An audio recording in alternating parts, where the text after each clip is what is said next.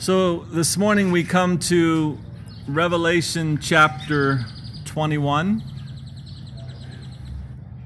But uh, looking back at chapter 20, it's only um, 15 verses long. So let's just go back and, and read through chapter 20, and then we'll read our way on into chapter 21. It says, Then I saw an angel coming down from heaven, having the key to the bottomless pit and a great chain in his hand. He laid hold of the dragon, that serpent of old, who is the devil and Satan, and bound him for a thousand years, and cast him into the bottomless pit and shut him up, and set a seal on him, so that he should deceive the nations no more till the thousand years were finished. But after these things, he must be released for a little while. And I saw thrones, and they sat on them, and judgment was committed to them.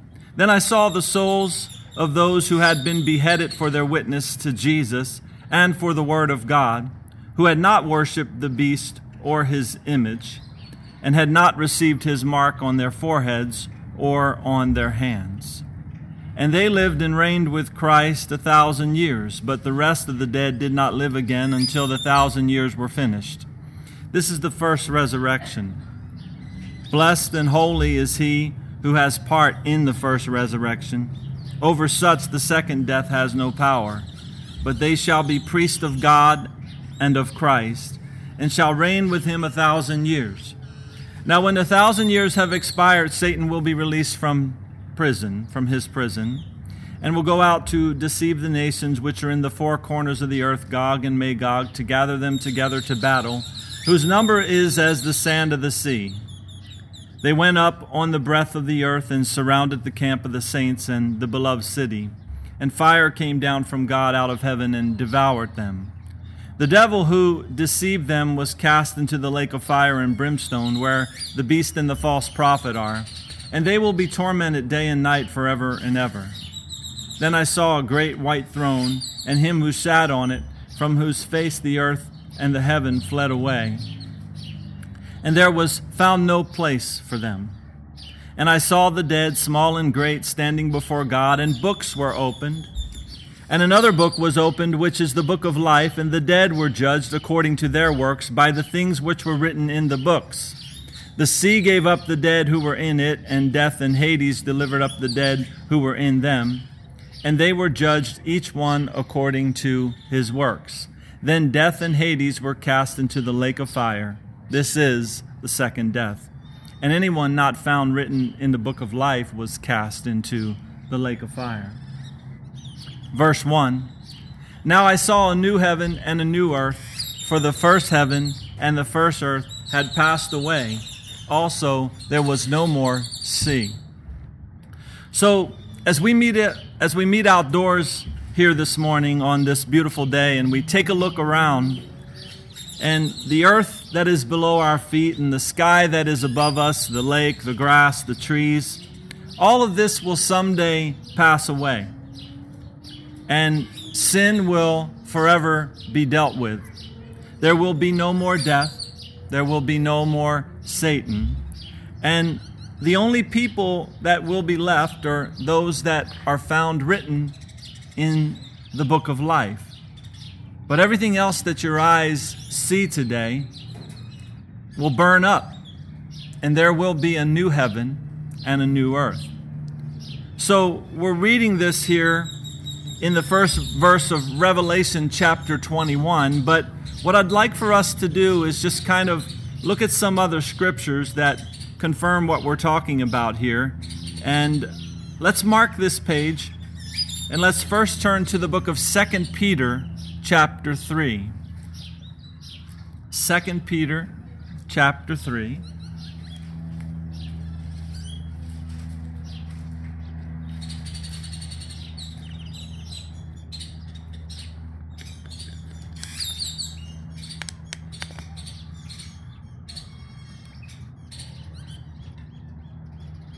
Second Peter chapter 3 and looking down at verse 10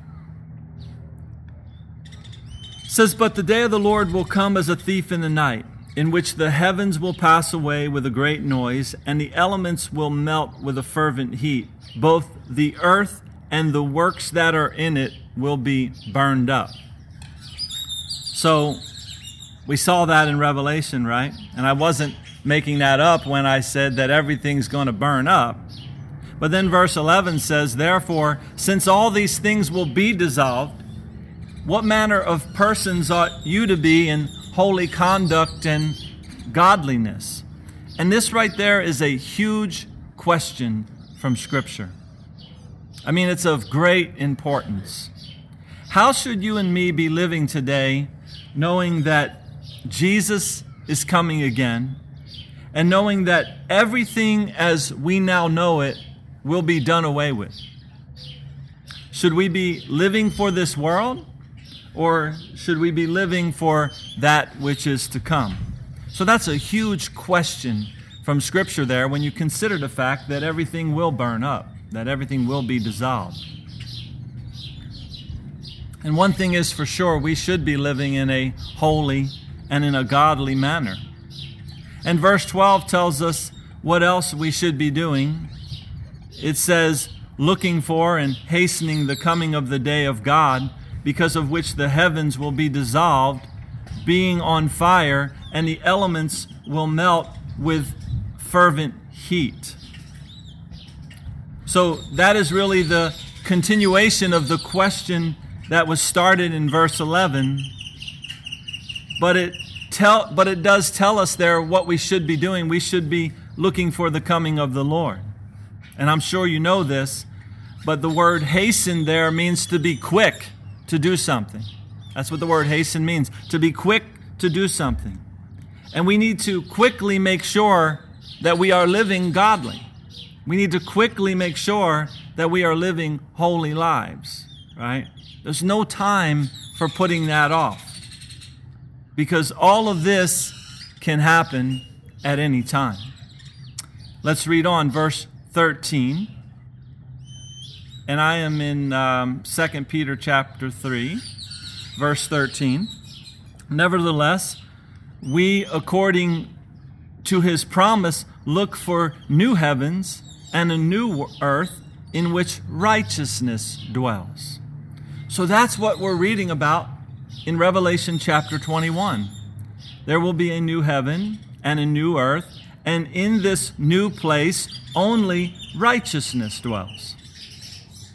Again, like I said, sin and death will be done away with. Satan will be done away with. Verse 14 says, Therefore, beloved, looking forward to these things, be diligent to be found in him to be found by him in peace, without spot and blameless. And consider that the long suffering of our Lord is salvation. In other words, many people like to say, well, haven't we been talking about the Lord coming back for centuries? Haven't we been talking about this for a long time? Where's, where's it at? Well, Peter's telling us here, hey, live right because it is going to happen. But the reason that the Lord is long suffering, and in other words, the reason that He's waiting is because of salvation. He's waiting for people to be saved. He's full of grace, He's full of mercy, and He's giving people the opportunity to be saved. But the time is coming quickly. So it could happen any day, but again, Jesus in His great love has given people opportunity to be saved. And if you are saved today, then be diligent to keep yourself at peace with the Lord and live out your life to the best of your ability to be remaining without spot and blameless, as it says here. Don't fall into the sin of this world. Don't allow yourself to be distracted and turned away from the Lord because He is coming again, and we must walk in the paths of righteousness. Now, I want to show you some more verses here in regards to the new heaven and the new earth that we're looking at in Revelation chapter 21. Turn to the Old Testament book of Isaiah chapter 65. Isaiah 65.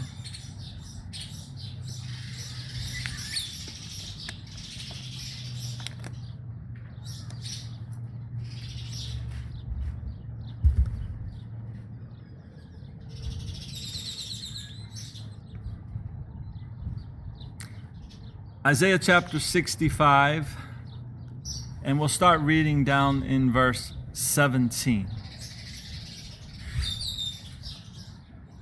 For behold, I create new heavens and a new earth, and the former shall not be remembered or come to mind.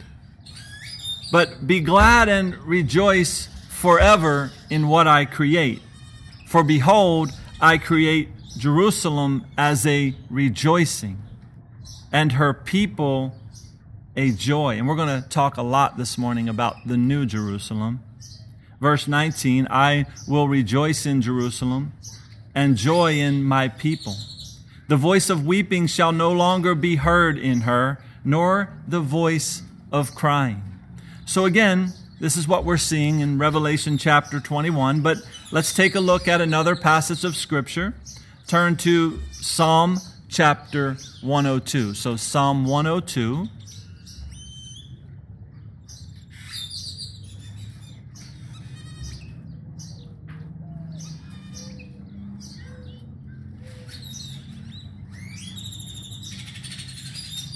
Psalm 102, and we'll start reading in verse 24. I said, Oh my God, do not take me away in the midst of my days. Your years are throughout all generations. Of old you laid the foundation of the earth, and the heavens are the work of your hands. They will perish, but you will endure. Yes, they will all grow old like a garment, like a cloak. You will change them, and they will be changed. But you are the same, and your years have no end. So, this is King David here speaking of the fact that the heaven and the earth, as we now know it, will be changed someday. The heavens and the earth, in other words, the sky above, the earth be- below, they're the work of God's hands. He remains forever the same, but the sky above and the earth below will be changed.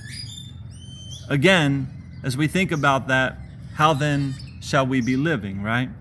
And of course, the answer is in godliness and in holiness in this present age. And as we turn back now to Revelation chapter 21, and before we move on, at the end of verse 1 here in Revelation 21, we're also told that there is no more sea.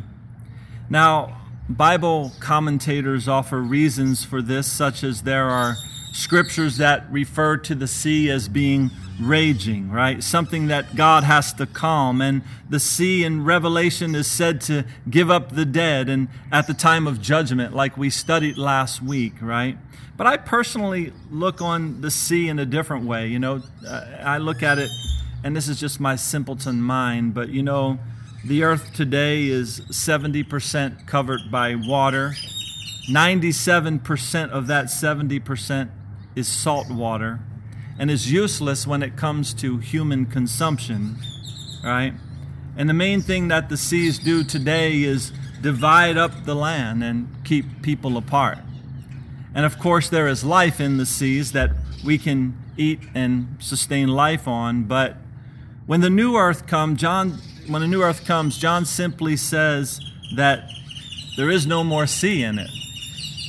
And again, I look at that very simple and I don't spend a whole lot of time on that. I just say, that's a fact, Jack. That's what he says, and that's what it is. And but remember, we'll never have heaven here on this current earth, but this current earth as we now know it will be done away with. And John is seeing a new heaven, right? The sky above that is, and a new earth, the ground below. And he just says, there's no more sea there. It just doesn't exist anymore. But stick with me here because there is something that we're about to see here, and that is, is that John is going to describe a new city that comes down, in which those that are written in the Lamb's book of life dwell. Okay, and that's the point of what we're studying here.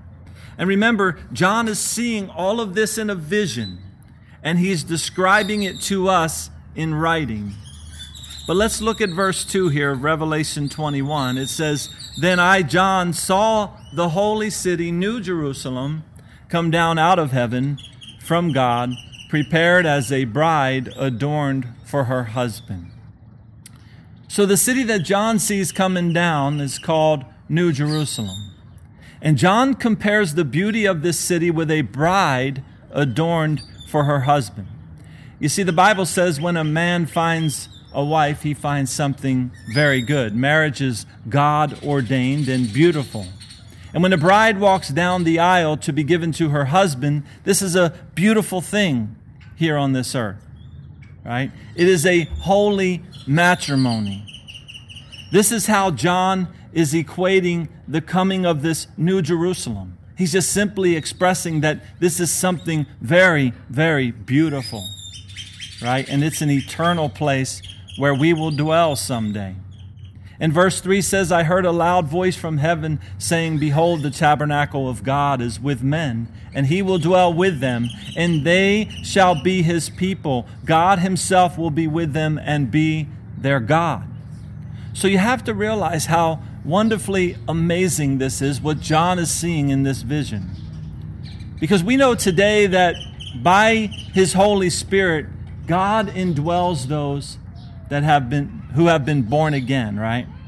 We currently by faith and through the indwelling of his spirit are sons and daughters of the living God. To get, today we gather as a body of believers, and when we do, we can know that His Holy Spirit is in our midst. So He is with us and in us by His Holy Spirit, and we know this by faith. And today we walk by faith and not by sight.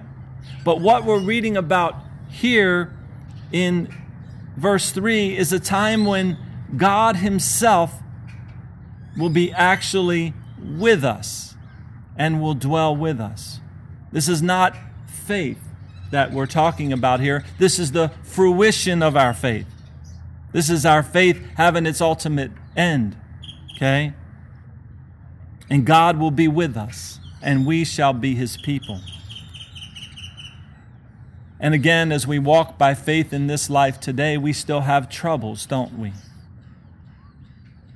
People die and we see them no more on this earth. And this causes great sorrow and weeping. There is sickness, there is pain, and such in this life.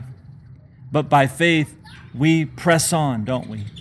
Because we're waiting for that amazing time in the future when we will be with God and God will be with us. And at that time, verse 4 says, And God will wipe away every tear from their eyes.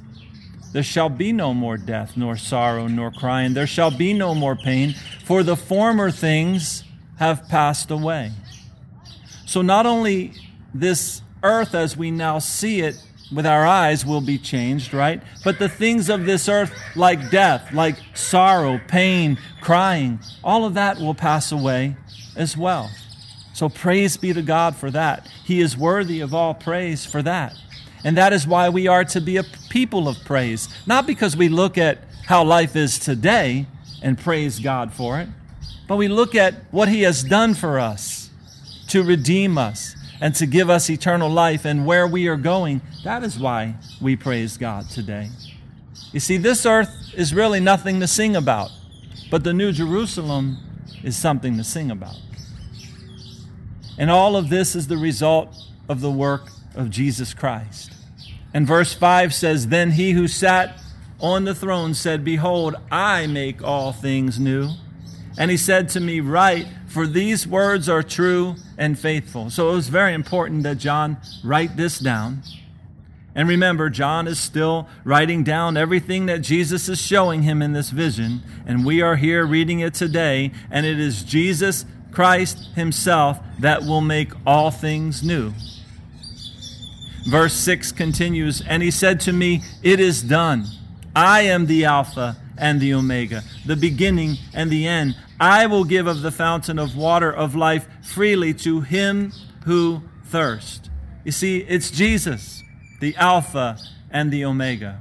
You know, it's kind of interesting. I didn't do it in this study, but if you take the time to go back and look at creation, Genesis chapter 1, right? And then you, you go on back to Revelation chapter 21 about where we are now, and you kind of compare there was the creation of the sea, there was the end of the sea. There was the beginning of sin, there was the end of sin.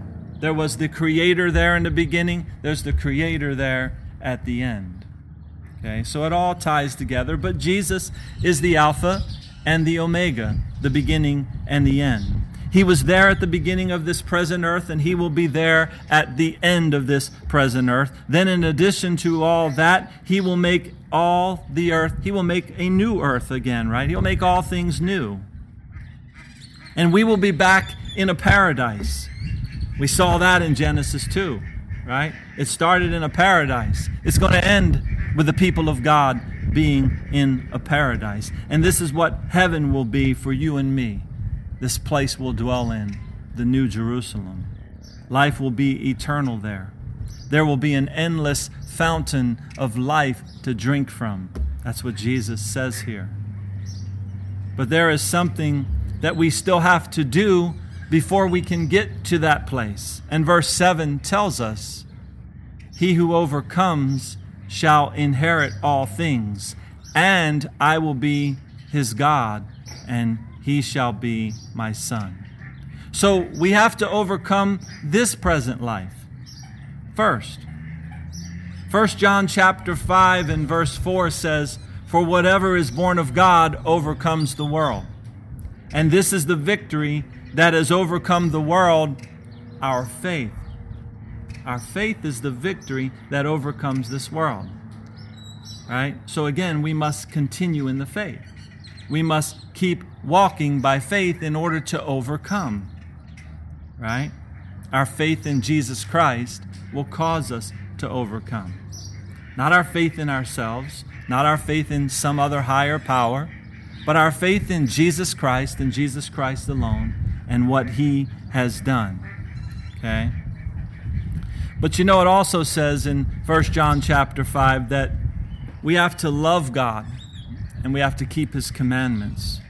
You see, a lot of people think that all they have to do is believe in Jesus and say they're saved by grace, and then it doesn't matter how they live. But the Bible does not teach that anywhere. We must love God and we must keep His commandments. And that's what walking by faith is all about right? And that's what will make us overcomers. And when we overcome, we will inherit all things, as verse 7 says there. And then we will dwell with God forever in the new Jerusalem that John is describing here in this vision that he sees coming down out of heaven. So that's who will be in the new Jerusalem, the overcomers. Those that by faith continue to walk in this life and overcome. But who will not be there? Verse 8 says, But the cowardly, unbelieving, abominable, murderers, sexually immoral, sorcerers, sorcerers, idolaters, and all liars shall have their part in the lake of fire, which burns with fire and brimstone, which is the second death. So this is for real, folks. right? Do you see that word cowardly there? That's uh, a good interpretation of the Greek word because the Greek word is a word that means timid or fearful, right? The King James translate that Greek word there as fearful, which is totally fine. But what I want to point out to you is the way that that word is really used here. Because this word is used only two other times in the New Testament. This word cowardly, right? Or that Greek word, I should say, is used two other times in the New Testament. In Matthew chapter 8, and you can go ahead and, and turn there if you'd like. Matthew chapter 8. I'm just going to touch quickly on a couple verses here.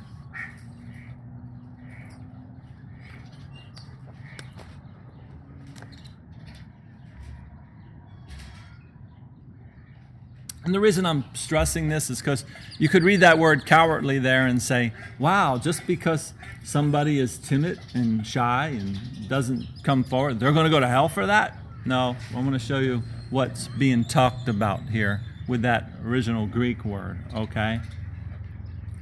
Matthew chapter 8, uh, verse 26. It's Jesus saying here, but he said to them, Why are you so fearful? O you of little faith. So, what is Jesus speaking of here? He is speaking of their lack of faith, and he uses this same Greek word for fearful.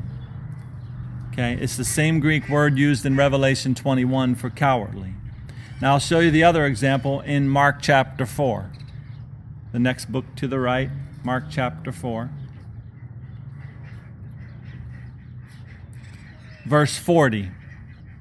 Okay, same situation, but he said to them, Why are you so fearful? How is it that you have no faith? So that's the two times, the two other times that that Greek word for cowardly is used, and both times it's referring to lack of faith. It's referring to not living by faith. Okay? So as we flip back to Revelation chapter 21, that's what we're seeing here in verse 8. Those without an active faith in Christ will not be in the new Jerusalem. Only those who reverence God and keep his commandments will be there. We will not see murderers there, sexually immoral, sorcerers, idolaters, and all liars, because they will have their part in the lake of fire, which burns, uh, which burns with fire and brimstone, which is the second death. So, I'm saying this to you again, folks, and that is, is that we have to take the Word of God very seriously when it tells us that we have to live soberly and righteously in this present age. We must overcome this life by faith in order to be in the New Jerusalem, in the presence of God. The Greek word for sexually immoral there in verse 8 is the word pornos. Okay, sounds like the word pornography, right? And this includes any kind of sex outside of marriage, okay? Because sex is ordained by God for marriage and for marriage only. And the Greek word for sorcerers there is the word pharmakias. And it speaks of one that makes their own rem- remedies, right? People say, I roll my own. Well, you make your own remedy, right? And this speaks of mind altering drugs, okay? The Bible tells us not to be drunk and not to do things, to, to stay sober, not to alter our minds. And drunkards, we are told in 1 Corinthians chapter 6, verse 10, they won't be in heaven either. So we're not to make our own remedies that alter our minds in any ways, right? Nor are we to buy these mind altering drugs from others that make them, right? And don't get carried away with what I'm saying here. It's very plain to see the kind of drugs that quickly that people use to, to get a buzz or they use it for a feeling of euphoria. They use it for recreational purposes. We're not talking about pain relief here okay we're talking about recreational mind altering drugs homemade remedies that people make for those purposes okay rather than choosing to be sober minded and rather than choosing to reverence God with their lives, people instead abuse their bodies for the sake of feeling good. Okay?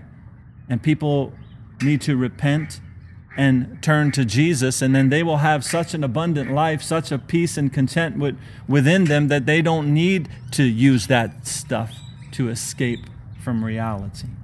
Anyway, right?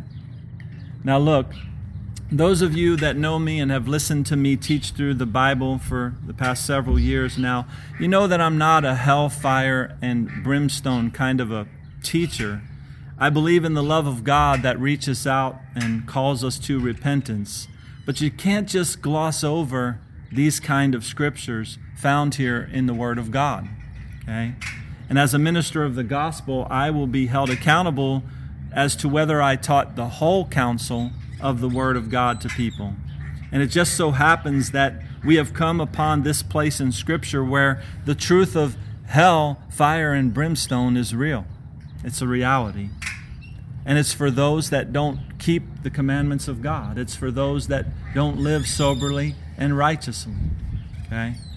And I know it's easy to want to kill the messenger, but just read the Word of God and if you have a complaint with it, you have to take that up with God. It's just my job to teach it what's here. But the lake of fire we see awaits these type of people. And in verse 9, back in Revelation 21, verse 9. Then one of the seven angels who had the seven bowls filled with the seven last plagues came to me and talked with me, saying, Come, I will show you the bride, the Lamb's wife. So John has already seen this new Jerusalem coming down, but now he's going to get an, a real in depth view of it, and he's going to describe it to us in that way. Real in depth, okay? Verse 10 And he carried me away in the Spirit to a great high mountain, and showed me the great city, the holy Jerusalem, descending out of heaven from God, having the glory of God. Her light was like a most precious stone, like a jasper stone, clear as crystal. Okay, so pause right here for a moment because I, I want you to keep in mind here what we are seeing portrayed. The New Jerusalem is coming down, adorned as a bride for her husband, and this city will contain the people of God, those that have overcome. And when you see a bride coming down the aisle, again, to me, this is a beautiful thing, right? I, in my life, I longed for a wife when I was young, and I always remember the day I saw my bride coming down the aisle. It's vivid in my mind. It's still entrenched in my mind. I just remember her coming down the aisle, and to me, it was beautiful, right? And this is what John is describing here just something very beautiful, something very precious. And he's going to go into detail here and describe every beautiful part of this New Jerusalem. And he says there in verse 11 that the city had the glory of God. Her light was like a most precious stone, like jasper stone, clear as crystal. Also, she had a great high wall with 12 gates and 12 angels at the gates, and names written on them, which are the names of the 12 tribes of the children of Israel three gates on the east, three gates on the north, three gates on the south, and three gates on the west.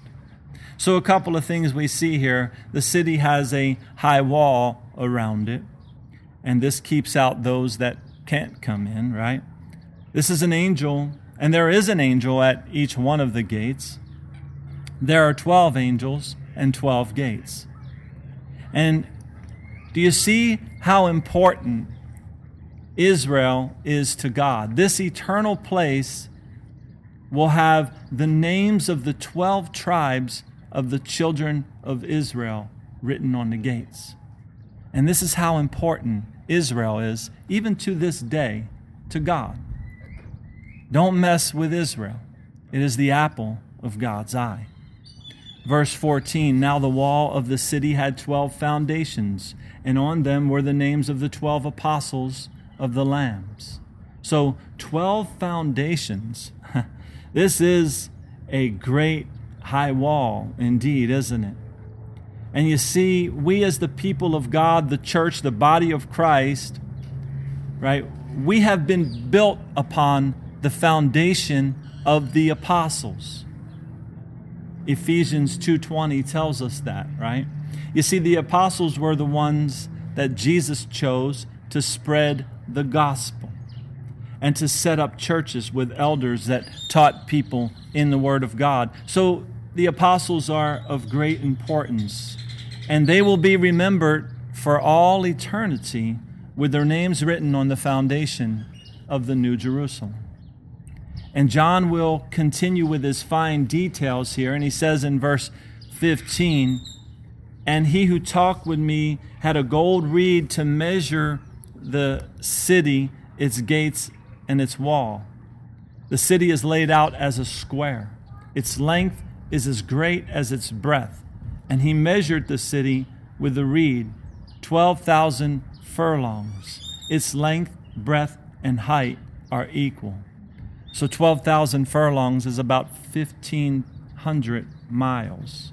Just to give you an example, if you travel by road from Florida to Maine, it's 1,592 miles. Okay? So that's the length, the breadth, and the height of the New Jerusalem. And look, we can spend time getting into all the comparisons, but just know that this place is plenty big enough. Okay? Plenty big enough. verse 17. Then he measured its wall 144 cubits, according to the measure of a man, that is, of an angel. That's over 200 feet. Okay, is that 200 feet high or is that 200 feet thick? People debate that, and we're not really told, and I don't debate it. It's just 200 feet. and John is just simply, again, the point is, is that the beauty of this place, the awesomeness of this place, that's what John is getting across to us. Verse 18 the construction of its wall was of jasper, and the city was pure gold like clear glass. The foundations of the wall of the city were adorned with all kinds of precious stones. The first foundation was jasper, the second sapphire, the third chal- chalcedony, the fourth emerald, the fifth sardonyx, the sixth sardius, the seventh chrysolite, the eighth beryl, and the ninth topaz, the tenth chrysoprase, you can pronounce that better than me, the eleventh jacinth, and the twelfth amethyst. The twelve gates were twelve pearls.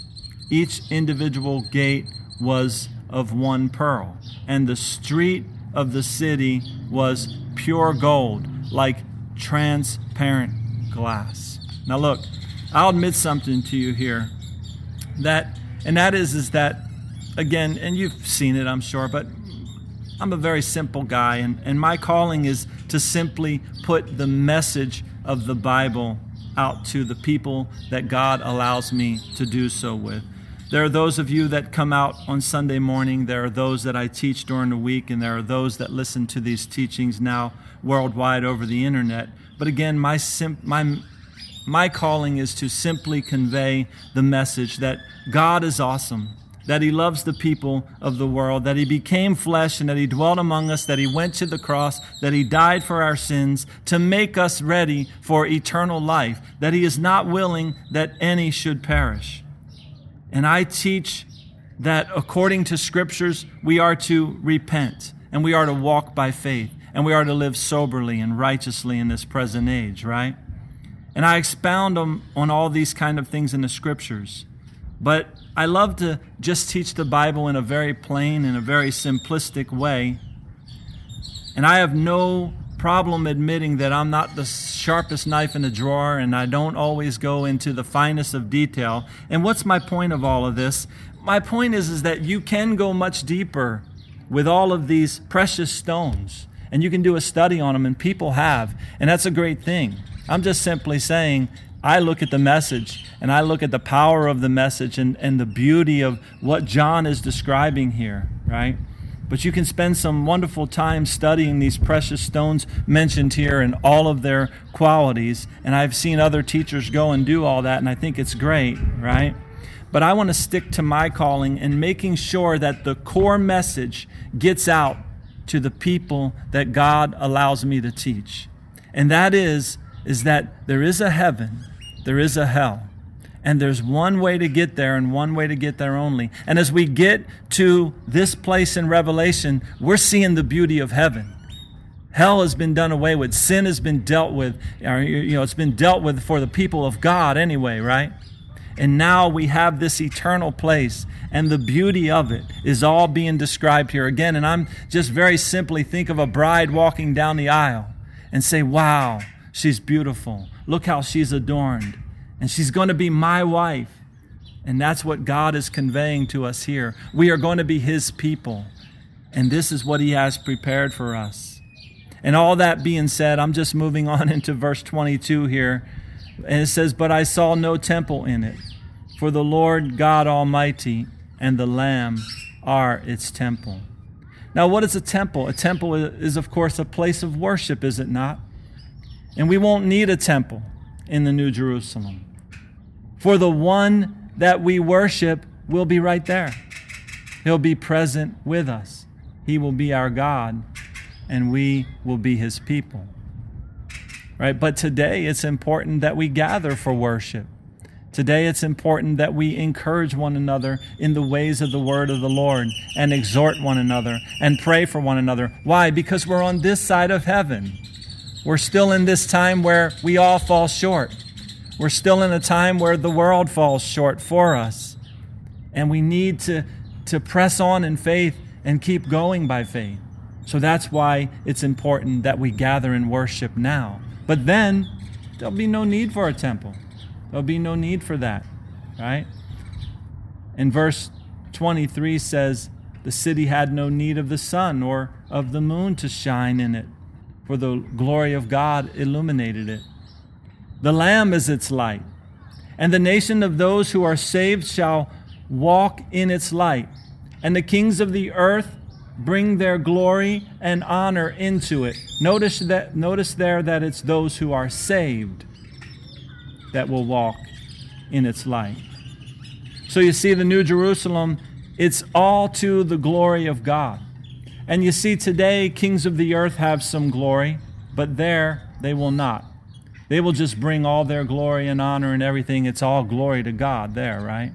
Because this is a glorious place that God Himself will illuminate. Verse 25 says, Its gates shall not be shut at all by day, there shall be no night there. And they, and they shall bring the glory and the honor of the nations into it. But there shall by no means enter it anything that defiles or causes an abomination or a lie, but only those who are written in the Lamb's book of life. So, again, it's a beautiful place, to say the least. But here in verse 27, we're reminded again of the fact that only those people whose names are written in the Lamb's book of life will be in this place. Only those that have repented and turned to Christ. Only those that have overcome this life by faith, who stayed the course and walked in soberness and righteousness, right? Those that deny ungodliness and walk in the commandments of the Lord. This does not mean we are under the law today. We are, of course, under grace. And I know I'm a broken record with this scripture, but Titus chapter 2 tells us what that grace is and what that grace does. It teaches us to deny ungodliness. It teaches us to live soberly and righteously in this present age because we've got to overcome this life by faith in order to get to the New Jerusalem. Okay, and you don't want to miss the New Jerusalem because it's a wonderful place where we'll be with our God forevermore. It'll be the home of those whose names are written in the Lamb's Book of Life. Let's pray. Father God in heaven, thank you for the truth of your word, the power of your word.